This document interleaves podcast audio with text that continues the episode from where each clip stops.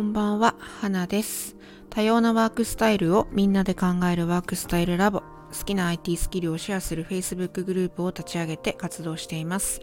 会社員プラス副業、個人事業主、専業主婦プラス企業。働き方は人それぞれ自分に適した働き方を選べる社会になったらいいなと思っています。えー、2日ほど配信をお休みしてしまいました。うーん自分としてはちょっとちょっとというかかなり残念な感じだったんですけどどうにもこう気力が生まれず土曜に、えー、イベント少し大きめのイベントをやって、えー、日曜日にそのまあその土曜日の時点でもう配信しようかなと思ったら次の日になってたんですよね。まあただの言い訳なんですけど。で日曜日もそのイベントの動画というか録画を皆さんに五十数名の方に送るまあ送るのは1回なんですけどその動画の編集とかをいろいろやっていたり娘の用事があっていろいろやっていたりそして、えー、先週は出張にも行っていたのでなんかこうまあ言い訳ですよただの疲れが溜まってたっていうところもあってちょっと配信をお休みしてしまいました。もし待っていてくださる方がいたんだとしたらごめんなさい。で、それを、その配信をお休みしたっていうことに、をいろいろ考えていながら、ちょっと今日はあんまり、えー、企業云々っていう話ではないんですけどね。私は、あの不登校、今不登校、まあ今日学校行ったんですけど、中2になる娘がいまして、うんと普段は、えー、ネットの中学校、えー、N 中等部っていうところにオンラインで通っている、まあ、地元の、えー、中学校には所属したまんま、まあ、義務教育なので所属したまんまなんですけれども、通常は、えー、N 中等部というオンラインの中学校に通っている。そんな生活をしています。まあ、長男は今年23歳で、まあ、家に引きこもってるんですけれども、まあ、そんな、えー、家族がいます。まあ、次男は東京で大学生をやってるんですが、まあ、ちょそんなデコボコの家族でやってるんですけど、今日その娘がですね、学校にはいつも午後になってから行くんですよ。まあ理由はね、朝が起きられないからっていうところもあるんですけど、まあ、起きられないっていうのは、まあ、えっ、ー、と、夜遅くまでこう、なんだ、TikTok を見たり、YouTube を見たりっていうところにあるんですけど、まあその TikTok 見たり、YouTube 見たりっていうのは、別に中毒になってるとかっていうわけじゃなくて、まあ私が考えるには彼女の、こう、逃避の場所逃げ場所みたいな風になっているどこかから逃げたいみたいな気持ちがあって、そこにたまたまその依存できる環境として、え、iPad があってっていうようなところで、で、それが、えー、夜遅くまで見ているから、まあ、効果不効果朝起きなくてもいい環境にあるので、えー、そういう風になってるっていうことだと思うんですけど、まあこれも話したら簡単に話し終わる内容じゃないんですが、まあそういうこともあり、今日もまたちょっとですね、その学校に行こうとする時間に遅れちゃったんですよね。で、彼女いつも遅れてしまうんですよ。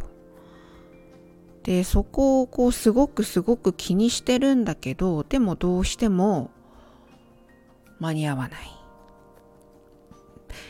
不登校なんだけど、週に1回か2回は学校に行こうとしているっていう、それだけで多分かなりの葛藤があるんだと思うんですよね。で今日も結局遅れてしまったけどでも行けたっていう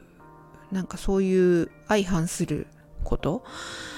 と自分の中心の中と戦いながら多分学校に行っているんですよね。でもまあ学校に行って勉強するわけじゃなくて、えー、部活があってそこにちょっと参加してお友達と喋って帰ってくるっていう感じではあるんですけどそんな彼女のこう行動を見ていながら私もこの配信をね2日休んでしまったっていうところをまあ最初責めたんですけど何て言うんですかねその娘の葛藤が私にもわかるような気がしてちょっとまあ自分を許してあげようかなと思って今これを撮っているっていう感じです。ちょっと取り留めもない話で恐縮なんですけど。で、私今一つ読み出した本があって、えー、君は君の人生の主役になれという、えー、鳥羽和久さんという方のね、本なんですけど、この方の本、以前にも他の本なんですけど、読んだことがあって、なんかすごく、うん、ずば、なんて言うんですかね、すごい切り口で切り込んでくるんですけど、子供向けに多分これ書いてはいるんですけどね、学校や親が重くてしんどい人へっていうサブタイトルがついていて。なんですけど、これはまず最初に親が読むべきなんじゃないかなっていう内容。まあまだ冒頭を読み始めたばっかりなんですけど。で、その中のね、あの、ことを読みながら、えー、ちょっと一文抜粋して読んでみようかなと思うんですけど、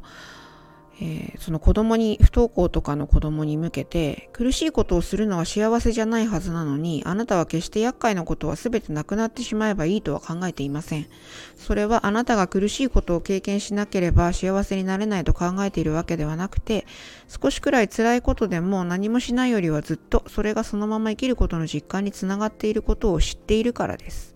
人間は苦しいことを進んでやってしまうくらいよくわからない生き物です。人間一人一人が理解し尽くすことができない存在であり、だからこそわからないことに対して分かったふりをしたり、初めからなかったことのように蓋を閉めたりすることを続けるのは、下手したら人間の消滅につながりかねない危険なことだということを頭の隅に留めておいてください。